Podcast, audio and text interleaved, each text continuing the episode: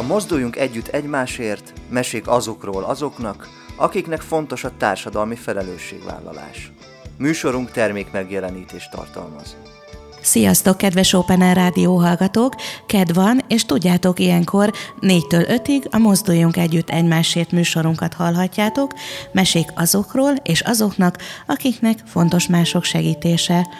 Elég rossz idő van, úgyhogy én azt gondolom, hogy nagyon sokan ültök most a rádió előtt és hallgattok bennünket, hiszen ma is egy nagyon-nagyon érdekes adással készültünk nektek, egy nagyon kedves vendéget hívtunk ide a stúdióba. Mielőtt bemutatnám őt, szeretettel köszöntöm technikus kollégánkat, aki nélkül a mai adás nem jöhetett volna létre, ő nem más, mint Cserkuti Péter, én Tálos Mónika vagyok. Ne felejtsétek, műsorunk interaktív, úgyhogy a Mozduljunk Együtt Egymásért honlapunkon, illetve Facebook oldalunkon várjuk kérdéseiteket a mai vendégünkhöz, és ha ma lemaradnátok az adásunkról, akkor vasárnap 11 órakor újra meghallgathattok bennünket. No, de hogy ki is a mai vendégünk, nem más, mint 30 Rita világutazó, akit nagyon sokan szerintem úgy ismertek, hogy a sárga ruhás lány. Rita, nagyon örülök, hogy ma itt vagy velünk, sok szeretettel köszöntelek, és szerintem egy jó kis adás lesz ma. Szia Mónika, én is köszönöm a meghívást, és köszöntöm a hallgatókat, úgyhogy remélem, hogy egy jó kis beszélgetést fogunk végrehajtani.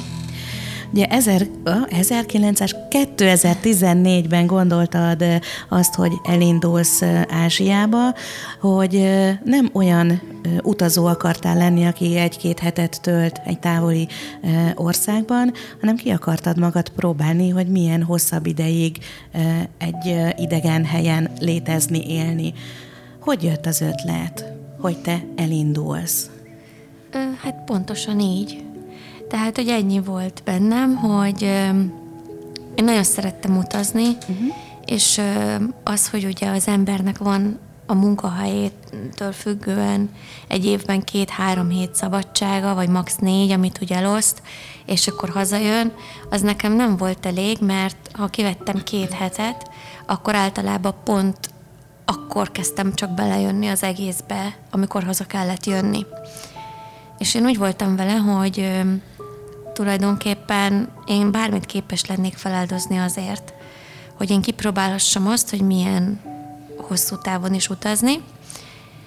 Tájföldön láttam olyan turistákat, akik, akikkel egy beszélgetve jött az ötlet, hogy ők sokáig vannak már úton, valaki fél évig, valaki egy évig volt úton, amikor itt találkoztunk, és én akkor kezdtem el gondolkozni, hogy ezt meg lehet csak úgy tenni, ezt valaki megengedheti magának. Hát hogyan? Hát ugye ez rengeteg pénz kell, akkor nyilván nem tud az ember dolgozni, de nem tudom, majd akkor én is valahogy kitalálom.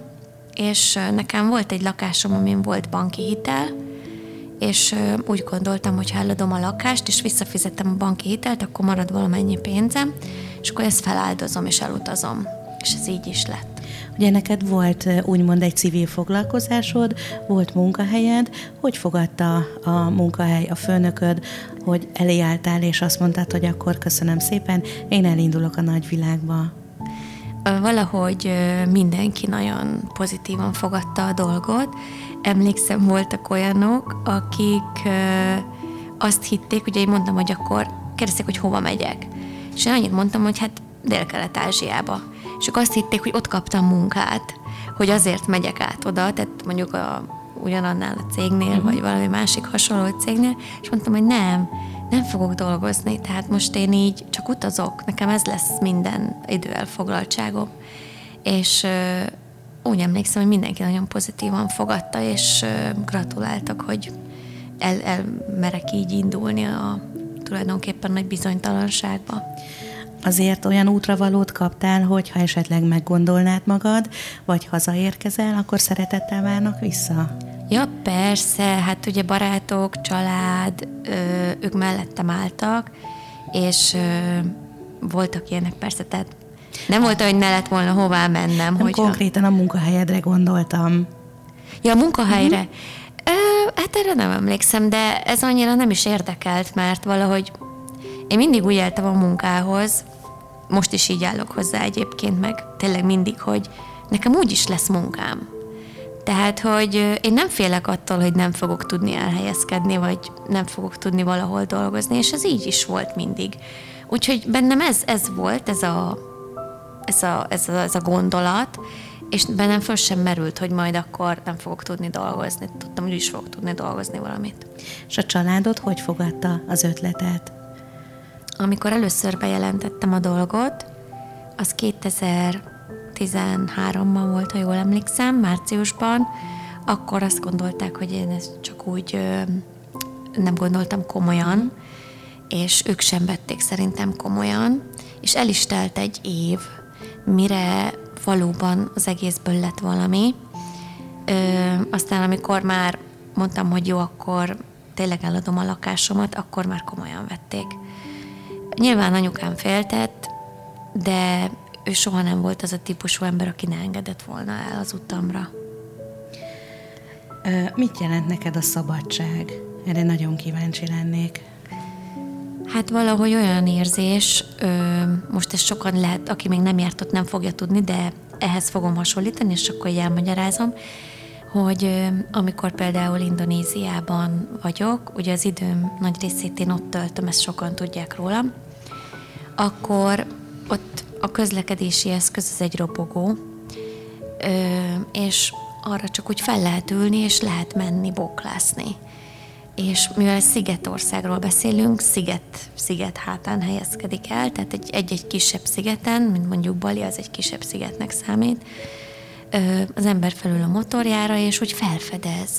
Felfedez vízeséseket, vagy rizsföldeket, vagy kis falvakat, emberekkel áll le beszélgetni, mert mondjuk utcán veszel kaját, és akkor ö, jön hozzá ez a cheat chat, vagy valami ilyesmi, tehát hogy Nekem a szabadságérzés az, az nagyon-nagyon, ha képileg kell megfogalmaznom, az ez, tehát ezt a képet látom magam előtt. Egyébként valami olyasmi dolog, hogy nem kell megtennem, amit nem akarok, és megtehetem, amit szeretnék. Ugye nyilván bizonyos erkölcsi határokon belül, de hogy, hogy egyszerűen senkinek nem kell elszámolnom, hanem tudom az, hogy amit teszek, az, az jó, legalábbis én sokszor ezt érzem, hogy amit teszek, az jó, de hogy amit nem szeretnék, azt, azt viszont nem kell magamra erőltetnem, nem kell tulajdonképpen másoknak megfelelnem, vagy, vagy egy olyan arcomat mutatnom, ami nem én vagyok. Azt hiszem, hogy ez egy nagy szabadság, hogyha az ember szabad akarattal, tényleg az, az útján lehet. És ez nem azt jelenti, hogy az embernek ehhez el kell utaznia, fel kell adnia mindenét, hanem szerintem csak a helyén kell lennie, tehát hogyha valakinek olyan munkahelye van, amit szeret, amit nem él meg munkának, ahova szeret bejárni, ami, ami őt feltölti, mm, akár az, hogy emberekkel találkozik ott, vagy akár, akár családján belül is. Hogyha ezt az élményt meg tudja élni, akkor az már tök jó. Az érdekelne, hogy miért pont Indonézia volt az első úti célod? Nem az volt az első, hanem én elmentem Nepálba hegyet mászni a Himalájába, és ott voltam három hétig.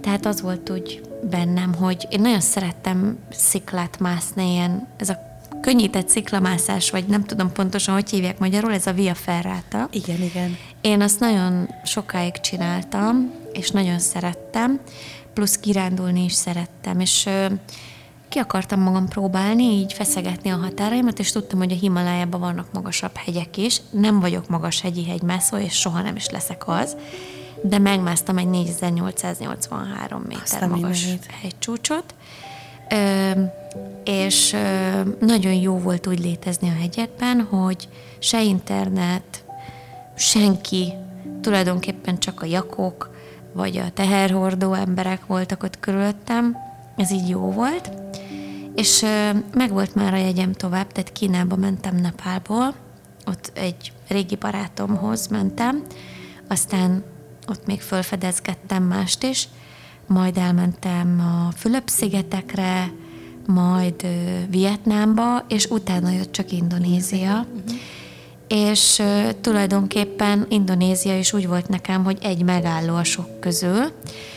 Ö, Vietnám után azért mentem oda, mert egy kicsit elfáradtam ebbe az állandó jövős menésbe minden nap hátizsákot fölvenni, levenni, pakolni, többi. Sokszor váltogattam a szállásaimat, és akkor ö, kerestem egy olyan lehetőséget, hogy én akkor most megállok házat őrizni uh-huh.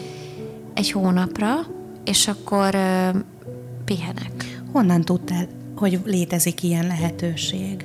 Ö, tudtam ezeket ö, szerintem így az internetről. Uh-huh. Nem tudom már, hogy honnan tudtam, de sok ilyen oldalt tudtam, ugyanúgy, ahogy más utazó is, hogyha elindul egy csomó olyan weboldalat ismer, ami majd a hasznára válhat később.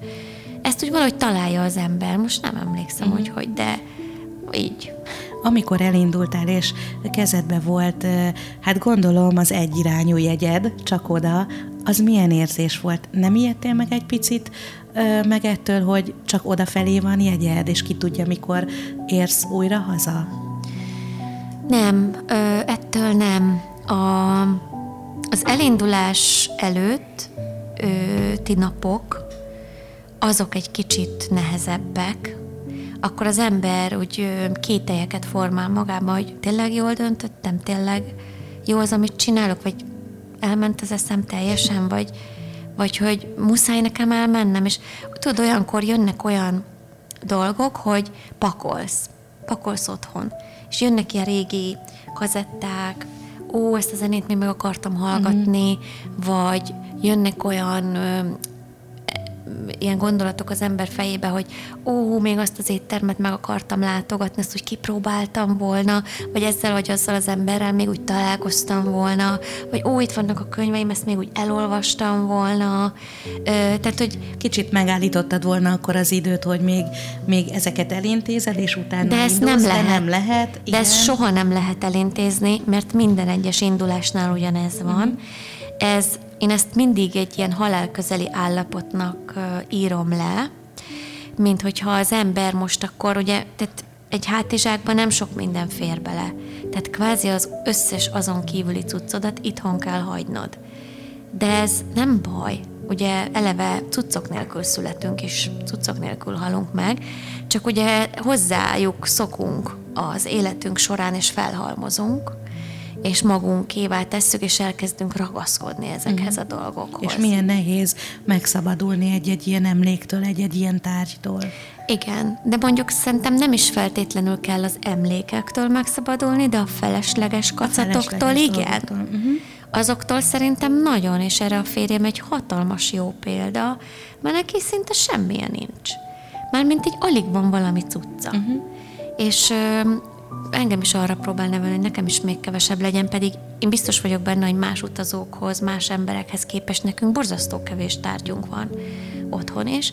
Na, de most elkanyarodtam a témától, szóval nem féltem a repülőn már egyáltalán, odáig már az ember ezen túl van. Uh-huh.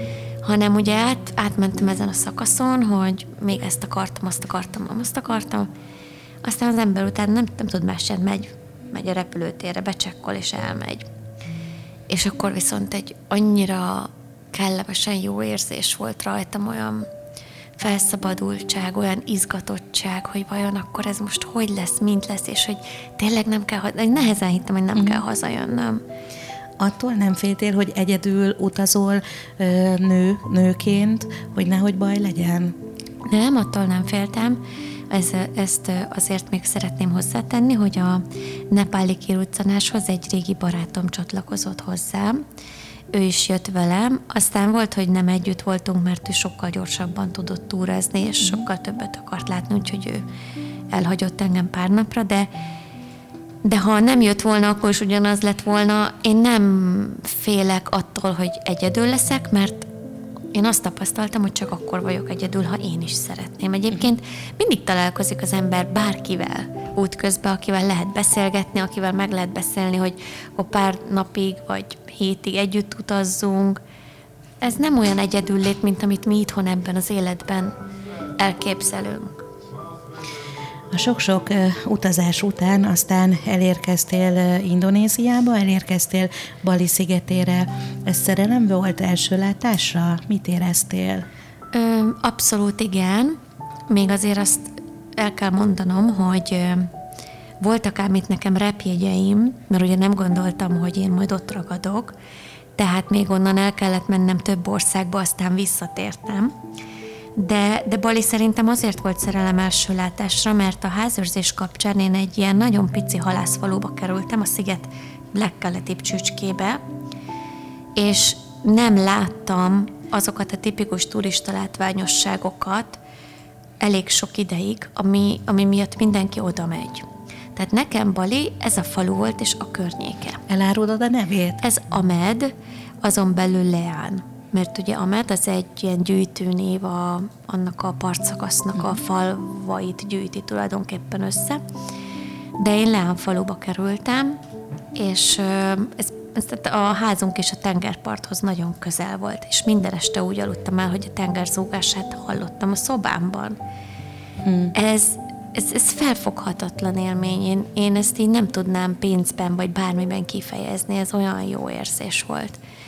És igen, az állatokra kellett vigyázni, elég sok állat volt, azt hiszem, hogy öt kutya és hat macska uh-huh. akkor, de hogy nem zavart, mert nagyon jó volt ott a közösség a faluban, úgy látszott, hogy ott engem úgy befogadtak. Persze utólag már máshogy gondolok dolgokat, de, de akkor ezt éreztem. És nem nagyon tudtam velük kommunikálni, mert angolul sem beszéltek, ez nagyon tetszett. Uh-huh. Hú, hát ez ilyen autentikus, meg nem elturistásodott. Voltak azért turisták a faluba, de nem sok, főleg amit azóta láttam Indonéziában vagy Balin, hogy hol mennyi turista van, hát ott abban a faluban nagyon kevés volt. Tehát, hogy én azt hiszem emiatt szerettem bele Baliba, mert hogyha mondjuk Kutára vagy Ubudba kerültem volna legelső alkalommal, ami egy köztudott turista destináció, akkor lehet, hogy nem maradtam uh-huh. volna ott. Uh-huh. Milyen fontos akkor a, az első benyomás, illetve az, hogy melyik területre érkezik a, az utazó? Igen, és ugye még ehhez az is segített, hogy éjszaka érkeztem, tehát azt hiszem éjfélkor szállt le a gépen, vagy ilyesmi, tehát még, még csak lehetőségem sem volt látni azokat a területeket, amiken keresztül mentünk a sötétbe. És ugye ezt jól tudom, hogy több óra az út oda a repülőtértől. Három. Igen, három. Úgyhogy jó sokat zögykölöttél. Igen. Úgyhogy tényleg nagyon, szerintem ez nagyon sokat számított. Hogy, képzelje el, hogy képzeljék el a rádióhallgatók Bali szigetét? Ugye azt mondják róla, hogy az Istenek szigete. Tényleg az Istenek szigete? Azért hívják az Istenek szigetének, szerintem, hogyha az én véleményemet kérdezed, nekem nem az Istenek szigete, uh-huh. de nagyon sok templom van a szigeten, tehát vannak köztemplomok, amiket bárki használhat, bárki bemehet, aztán vannak különböző falu, falu templomok, vannak ö, ö, családi templomok, vannak mindenféle célra használt templomok, tehát tulajdonképpen a családi az nem egy templom, az egy szentély, egy, uh-huh. ezt kell elképzelni. Ugye a balinéz ember naponta minimum kétszer, de inkább háromszor imádkozik, és áldozatot is mutat be az Isteneknek, most nem tudom más szóval mondani. Tehát, hogy ez számukra nagyon fontos, ez a láthatatlan világhoz való kapcsolódás, talán fontosabb, mint a való világban való élés. Mm. És ezért hívják egyébként Istenek szigetének, mert ennyi, tehát az ember úton útfélen tényleg templomokba ütközik, amelyek egyébként csodálatosak. Nyilván be kell tartani a szabályokat, és ezek mind nyitottak. Tehát nyilván az időjárás, meg a környezet is építette ezeket, nem csak az építési stílus, és mind nyitottak, és nagyon sok a, a természetben, akár az erdő mellett, vagy a rizsföldön is van uh-huh. szentély, vagy a rizsföld mellett is található. Tehát, hogy ezek úgy természetes környezetükben vannak jelen. Ugye említetted a láthatatlan világot, van egy hallgató, aki pont ezzel kapcsolatban kérdezett tőled. Kedves, kedves Rita, Balin úgymond találkozott a láthatatlan világgal is? Milyen hitbeli szokásaik vannak a balinéz embereknek? Ez milyen, ezt milyen volt megtapasztalni? Hát ezt nem tudom nagyon részletesen elmondani, mert szerintem egy hétig itt ülnék. Mm-hmm nagyon sok információhoz jutottam, és most egy részére akkor válaszolni fogok. Egyébként a könyvemben ezt leírtam, írtam Balira egy könyvet, ebben leírtam ezt, az összes tudásomat. Na de igen, én is részt vettem bizonyos szertartásokon, többek között amiatt, hogy ott lakhattam ebben a kis faluban, és akikkel egy megbarátkoztam, így elhívtak, mm. és láttam transztáncot is, és tőlem körülbelül ilyen másfél méterre történt a dolog, én nagyon megijedtem, hogy mi zajlik, uh-huh. mert egy ö, simán táncoló hölgy elkezdett rángatózni, és ö, tulajdonképpen a helyiek azt mondták, hogy most költözött belé egy szellem. És ö, ö, ez nagyon félelmetes volt így látni, ez volt az első ilyen alkalom, aztán volt még sok egyéb, tehát volt olyan is, hogy amikor már interjúkat készítettem az akkor még csak készülő Baliról szóló könyvemhez, akkor elmentem ahhoz a ahhoz a gyógyító asszonyhoz, aki egy híres filmben is szerepelt, mert kíváncsi voltam egyrészt, hogy mennyit változtatott rajta az, hogy ő egy filmben szerepelt, és most már ő egy sztár lett. Egyébként amikor így saját célra használtam a helyi gyógyítókat, akkor mindig olyanhoz mentem, akiket csak helyiek ismernek. De hozzá ez, ez vezetett főként, ez volt a fő célom.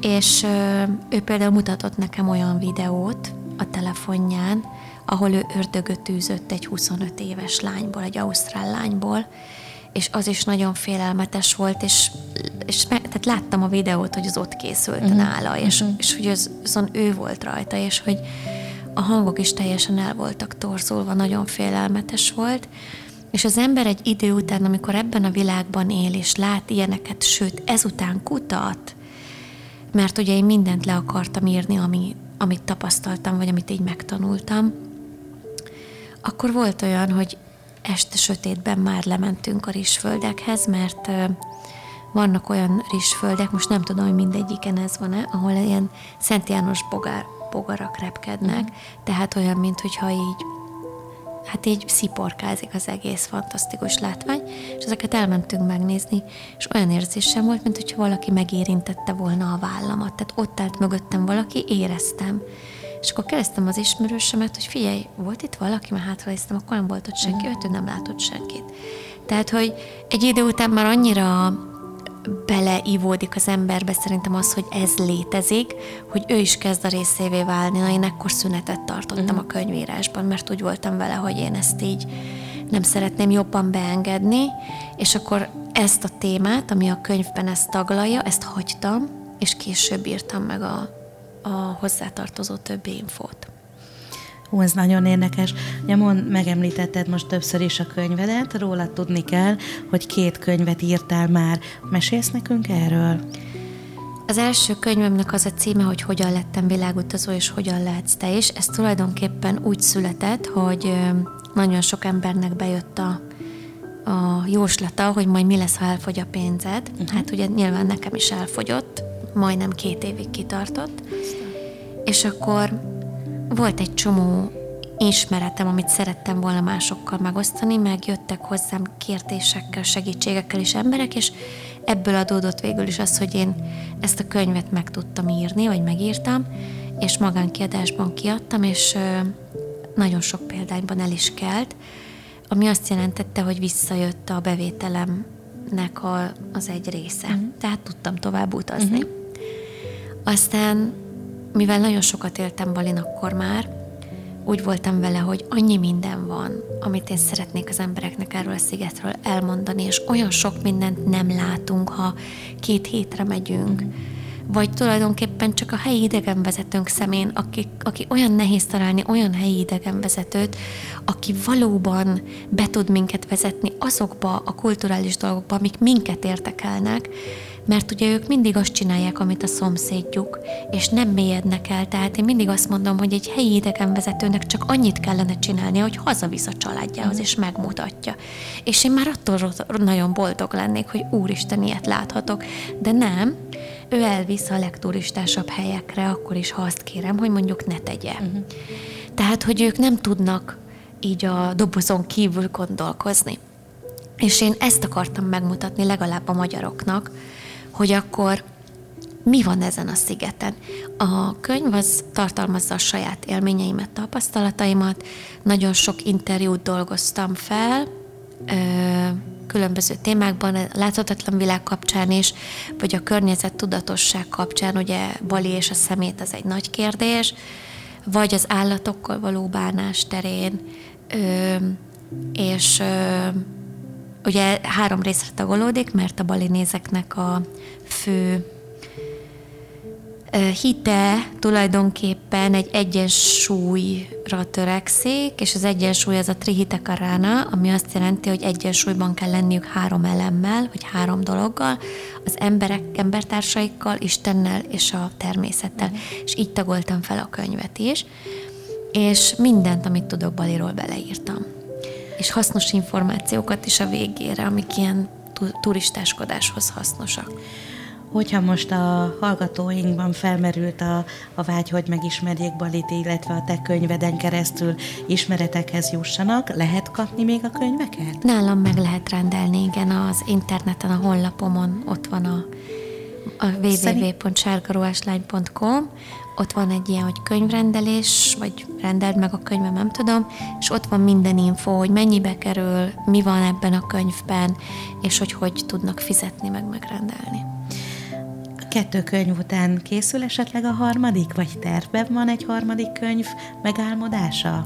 Nagyon jól állok a harmadik könyvemmel, természetesen Szuper. igen, de befejezni nem tudom, mikor fogom, mert ugye van egy családom, tehát van egy kisbabánk, és uh, gyerek mellett úgy nem olyan könnyű, és esténként, amikor ő már alszik, akkor meg már olyan fáradt vagyok, hogy nem tudok úgy írni, ahogy szeretnék. Úgyhogy most ez lelassult ez a folyamat, de a nagyon-nagyon nagy része már megvan.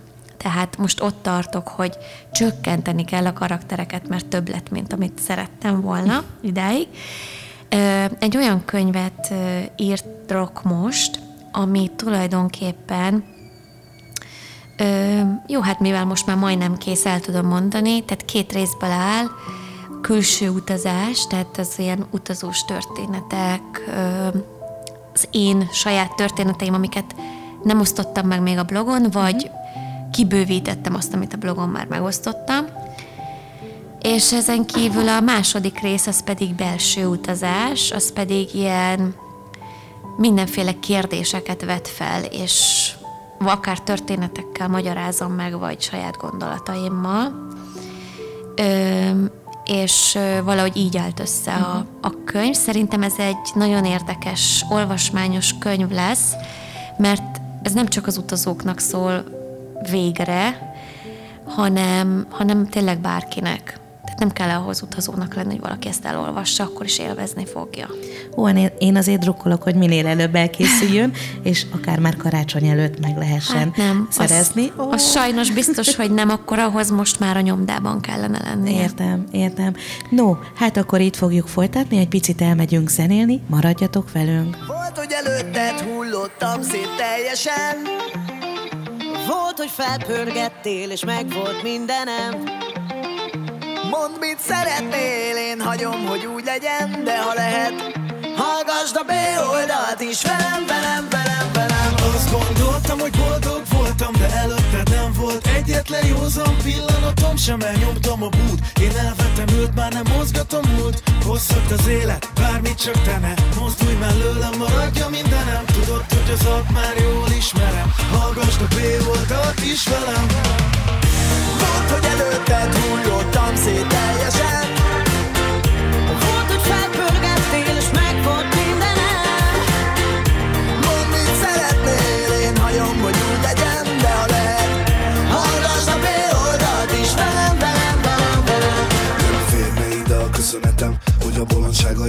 elviseled nekem? Előtte minden hibám elismerem Mert tudom, hogy te vagy a te vagy a jobb felem. Ó, oh, ez nem egy kaptafa De veled egy cipőbe járni jó. Bocs, hogy néha túl gyenge voltam Néha meg túl kemény dió oh, oh. Volt, hogy előtted hullottam szét teljesen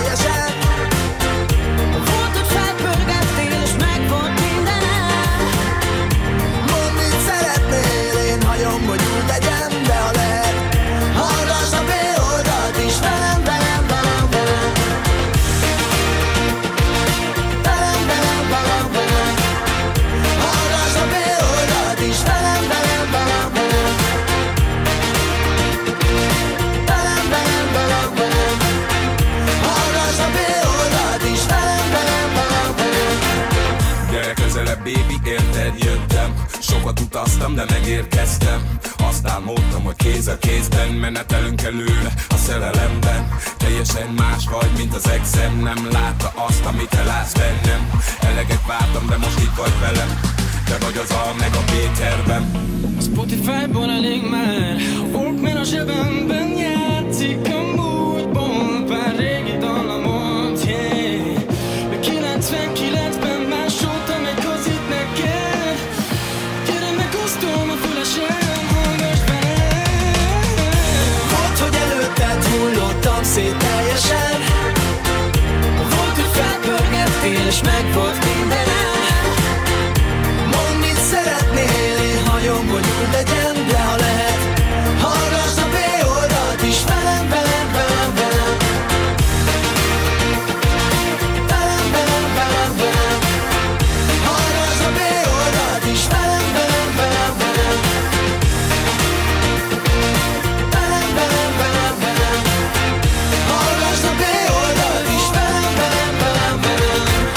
És már is itt vagyunk. Sziasztok, kedves Open Air Rádió hallgatók, hallgatók.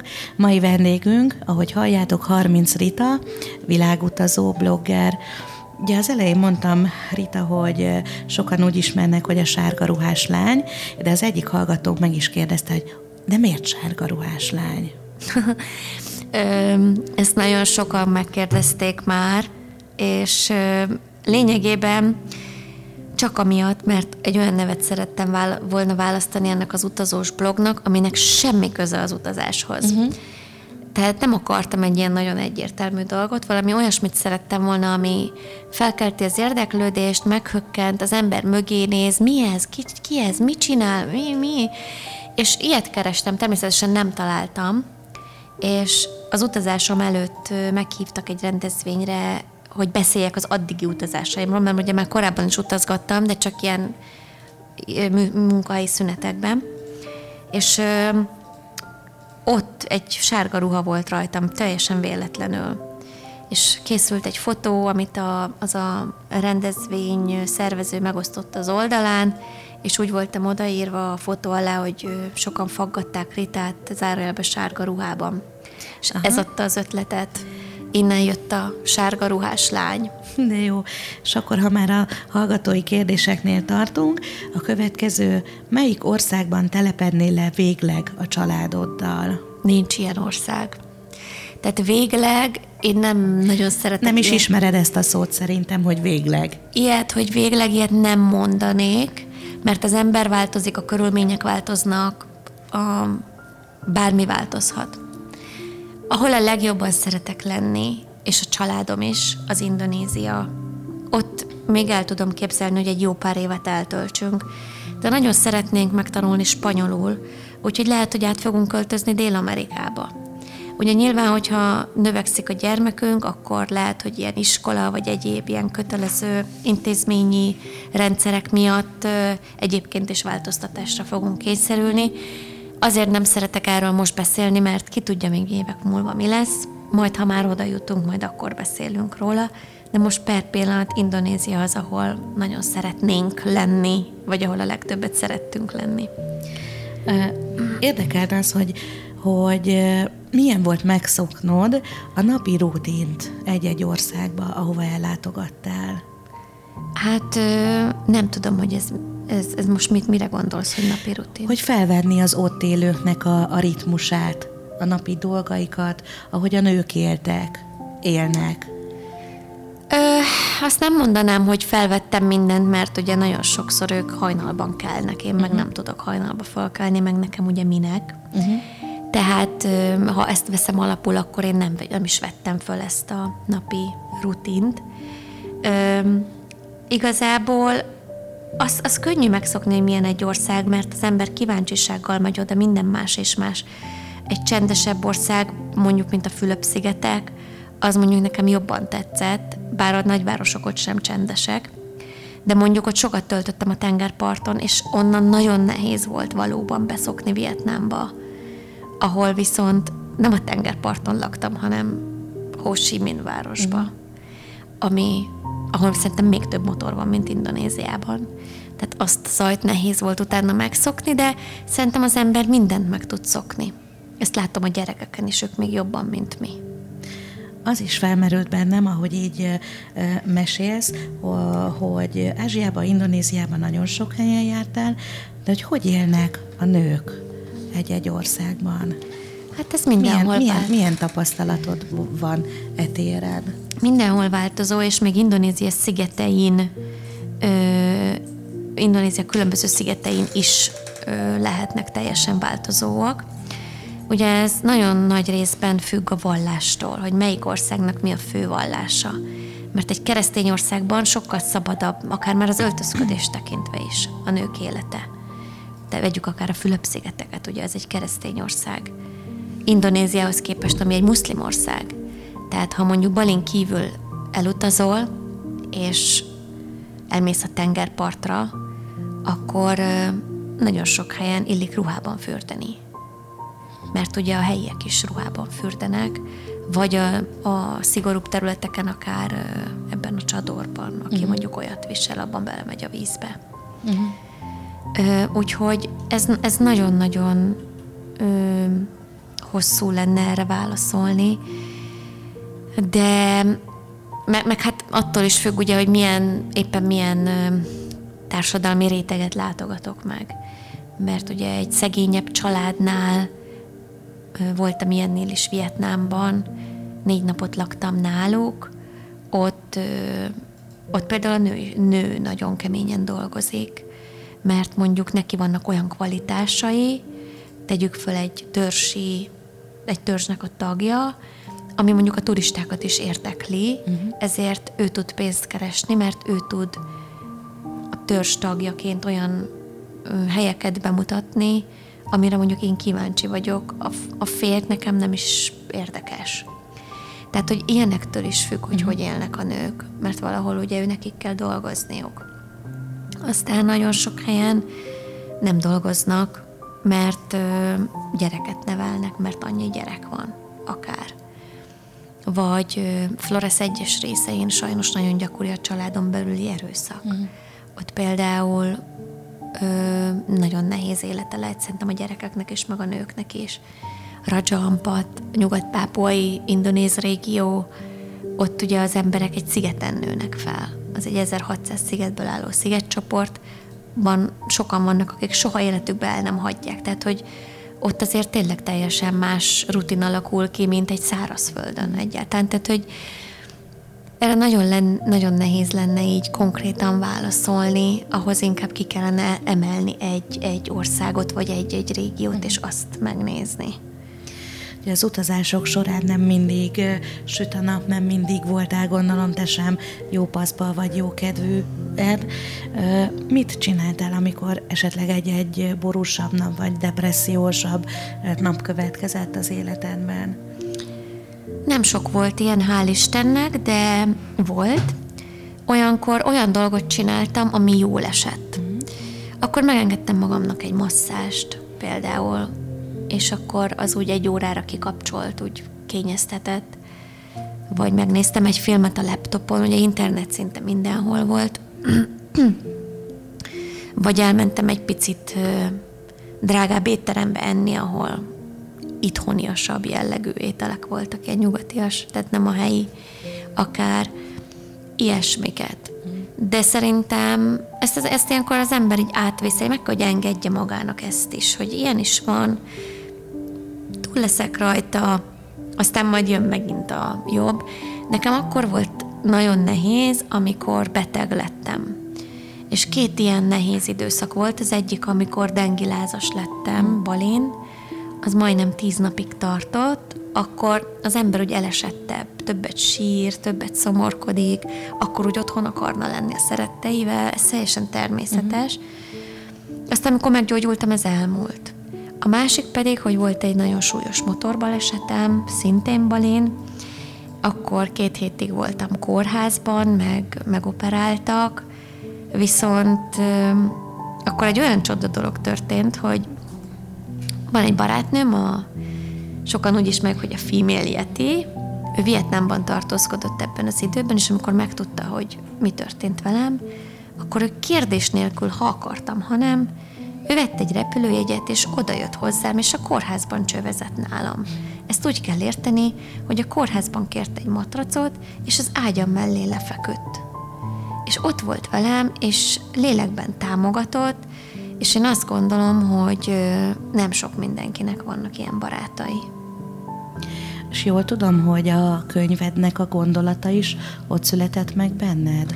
Az már picit előbb, mert én januárban elkezdtem írni, ez 2016-ról beszélünk, januárban elkezdtem írni a be nem fejezett blogposztokat egy ilyen könyvformátumba, és akkor két hétig csak ezt csináltam, majd utána ezt így abba hagytam, hogy így elég volt. És ezt hagytam is pihenni, és akkor még nem gondoltam, hogy akkor ebből majd lenne könyv, viszont a baleset, ami ugyanebben az évben májusban történt, az arra késztetett, hogy ágyban kellett maradnom.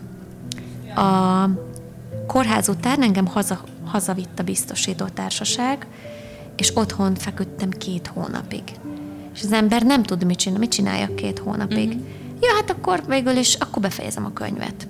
Tehát részben igaz, amit mondasz, igen. Uh, annyira figyeltem, hogy elfelejtettem, mit is akartam. Ja, igen, ugye beszéltünk a két könyvedről, de nem csak könyvek jelzik a te utadat, hanem egy négy részes dokumentumfilm sorozatot is csináltatok Máté Andrással, Csapó Andrással, Indonézia négy arca, Igen. Akkor négy részes. Igen. címmel. Hogy jött az ötlet, hogy belevágtok ebbe a fantasztikus útba? Öm, hát ugye, hogyha az ember valahol otthon érzi magát, mint mondjuk én Indonéziába, akkor én vala, valamit ott szeretnék kezdeni magammal, és hogy szeretnék ebből másoknak is adni, megmutatni. Ugye már a könyveim meg voltak, vagyis hát a Bali könyv pont abban az évben íródott, vagyis fejeződött be. És nekem volt még egy, volt, nagyon sok ötletem van most is egyébként, uh-huh. és volt egy olyan is, hogy én szeretnék ilyen, ilyen törzseket bemutatni, akiket még így lehet, és pont abban az időben a két András csinált egy bloggerekről szóló videó sorozatot, ahol bloggerekkel beszélgettek, ez a nincs kifogás, akit érdekel a Youtube-on megtalálja, és én voltam az egyik, és annyira megtetszett, hogy ők ők együtt tudtak dolgozni, látszott rajtuk az összhang, meg hogy, hogy úgy ebben úgy jó benne lenni, hogy így ö, elmondtam nekik az ötletemet, és kiderült, hogy már az András is tervezett valami hasonlót, ugye a Csapó András is kint élt Indonéziában ö, összesen közel egy évet, ha jól emlékszem, vagy egy évet. Igen, ösztöndíjasként került ki, ha jól tudom. Igen, de előtte is volt már kint több hónapig, csak nem Balin, hanem csak Csakartában. És ö, neki is volt már valami ilyesmi gondolata, de így, hogy én is odaálltam, meg végül is ők is ott voltak, így tulajdonképpen igent mondtunk az ötletre, meg így egymásra, és akkor kitaláltuk, hogy melyikek lennének azok a népcsoportok, akiket szeretnénk valamiért bemutatni.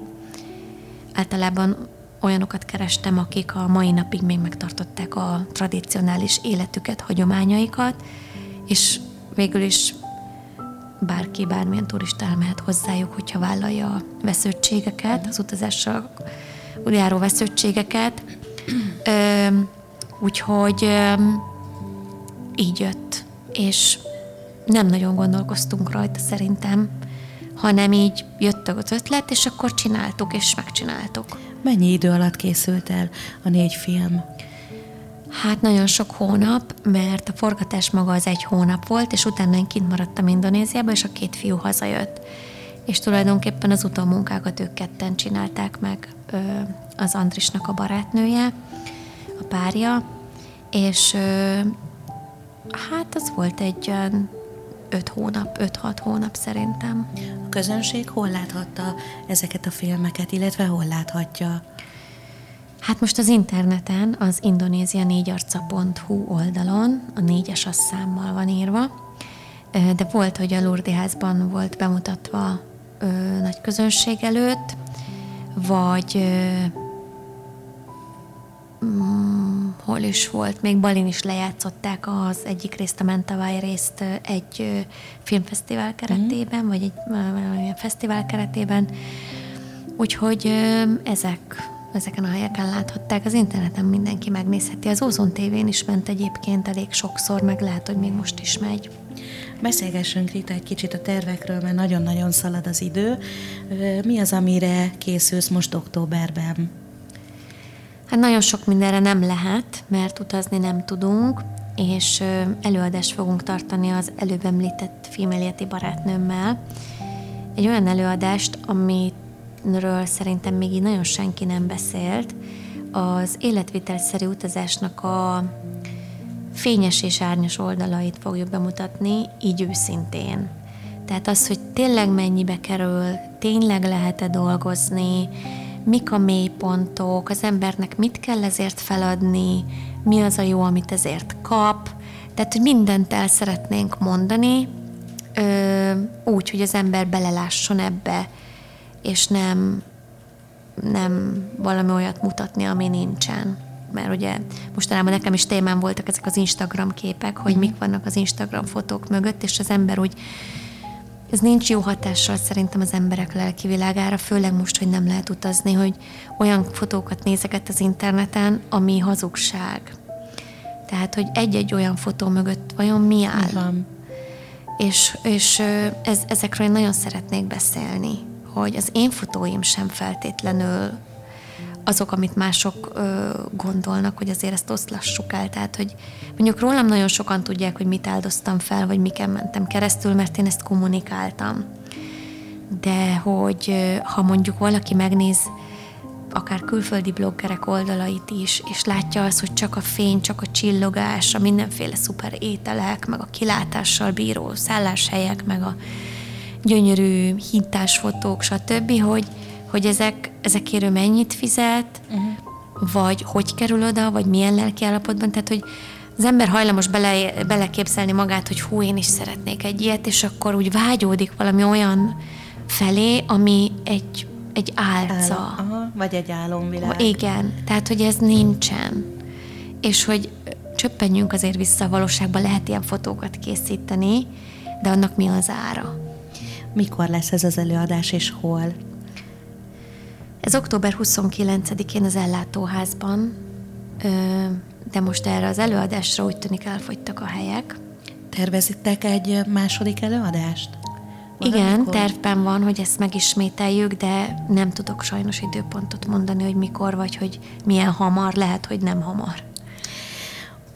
Amikor elindultál az első utadra, akkor a családod, a barátok milyen útravalóval engedtek téged el? Hát most itt ilyen gondolatokra gondolsz, uh-huh. vagy ilyesmire? Hát nagyon érdekes, mert igen, talán erről is jó lenne beszélni majd az előadáson is, most, hogy így mondod. Na tessék.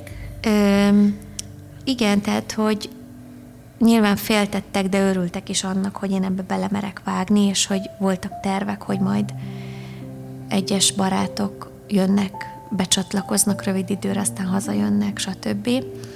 Tehát, hogy mindenképp, hogy tartsuk a kapcsolatot, legyünk egymáshoz közel, és, és hogy persze éljünk a jelen pillanatnak, ezek mind nagyon fontosak voltak. De azért azt hozzáteszem, hogy ö, nyilván, ahogy az előbb beszéltük, vannak nehezebb napok, de még nem is nehezebb nap kell ahhoz, hogy ez úgy hirtelen megváltozzon, hanem mondjuk akár egy wifi hiánya. Va, ö, és soha nem gondoltam volna, hogy ez részben okozhat ilyen dolgokat, tehát hogy amikor az embernek mondjuk nincs megfelelően internete, lehet, hogy annyira elég az internetem, hogy bejönnek az üzenetek, elolvasom, de aztán homokórázik, pörög, nem tudom, nem tudok már internetezni, mert elmegy, valami történik. Ezeket így nem lehet megmagyarázni, de rengeteg ilyen van, főleg így a Fülöp-szigeteken például, és ha az ember nem vesz helyi szimkártyát, uh-huh. ö, hanem csak a wifi-re támaszkodik, és ez igenis sajnos okozhat olyan dolgot, hogy a másik ezt rossz néven veszi, hogy nem válaszoltam, pedig elolvastam az üzenetet. Ez a social media szerintem ez egy borzasztó dolog, jóra is lehet használni, és inkább erre használjuk, de amikor az ember már ennyire belemélyed, és ö, na mindig most megint elkalandoztam egy ö, olyan irányban, amiben nem szerettem volna, de hogy igen, a social media árnyoldalai ezek, hogy ö, közvetetten hozzájárulhatnak barátságok elvesztéséhez. Ez, ez szomorú. Ö, ugye ö, feleség vagy, édesanya vagy, hogyha a kislányod elkezd nőni, növegetni, akkor ezekből a gondolatokból te milyen útravalót adnál neki? Én mindenképp azt szeretném neki megmutatni, ö, ugye, hogy, ö, hogy milyen színes és milyen szép ez a világ. Tehát nyilván az árnyoldalakat is meg fogjuk neki mutatni, de alapvetően azt, hogy az emberek jók, és hogy színesek, nem vagyunk egyformák, más a bőrszínünk, mások a szokásaink, a kultúráink. Tehát őt is erre szeretném nevelni, hogy legyen nyitott, és ne halogasson dolgokat, hanem hogyha tényleg szeretne valamit megtenni, azért dolgozzon és tegye meg minél hamarabb, mert mindig azokat a dolgokat bánjuk meg, amiket nem tettünk meg, hogyha az ember belegondol. És, és hogyha dolgozunk az álmainkért, és teszünk érte, akkor meg tudjuk valósítani őket. Én valahogy ezt, ezt a szemléletmódot szeretném neki átadni. Milyen útravalót adnál, illetve hát mit tanácsolsz az út előtt állóknak, akik most abban a helyzetben vannak, mint te, annó, hogy szeretnének elindulni, szeretnének több időt tölteni valahol. Bátran lépjenek? Hát ugye ez most nehéz kérdés, mert most nem lehet. Persze. De ha nem idő, ez lenne, így van. tehát ha most nem ez a járványhelyzet lenne, vagy nem ez a nehéz időszak, amit élünk, és mondjuk bármikor lehetne bárhova utazni, ahogy régen lehetett, akkor azt tanácsolnám, hogy amit a, az akkori önmagamnak is tanácsolnék, hogy ne várj még egy évet. Mert utána az ember ezt elvesztegetett időnek fogja gondolni, hogy fölösleges volt még várnom. Ha itt lenne most hirtelen a stúdióban egy jó tündér, mi lenne a három kívánságod? Mit szeretnél, hogy teljesüljön? Hát elsősorban azt, hogy egészség, egészség az legyen, szerintem az nagyon fontos. Nem csak magamnak, hanem a családtagjaim, a családom számára is, barátaimnak, mindenkinek az egészség. Ö, aztán ö, talán az, hogy egy olyan ö, életet meg tudjak teremteni, ahol a passzív jövedelemből a végtelenségig lehet élni, mert ugye az már a szabadságot is hozza magával, tehát hogy lehessen olyan lehetőségem, hogy a jövedelmem az passzív, és az eltart engem, és a harmadik pedig az, hogy Indonéziában lehessünk, az egyértelmű. Hát én kívánom neked, hogy teljesüljön ez a három kívánságod. Nagyon szépen köszönöm, hogy ma itt voltál velünk, és elmondtad a gondolataidat. Én azt kérem tőled, hogy egy gondolattal búcsúzza hallgatóktól. Hát köszönöm szépen, hogy itt lehettem, meg hogy hallgattatok minket, és ne adjátok fel az álmaitokat, és ne várjatok még egy évet, ha nem muszáj. Köszönjük szépen, Rita, hogy ma itt voltál velünk, és ne felejtsétek, vasárnap 11 órától ismét meghallgathatjátok ezt a műsorunkat. Jövő héten kedden 4-től 5-ig újra itt vagyunk. Sziasztok!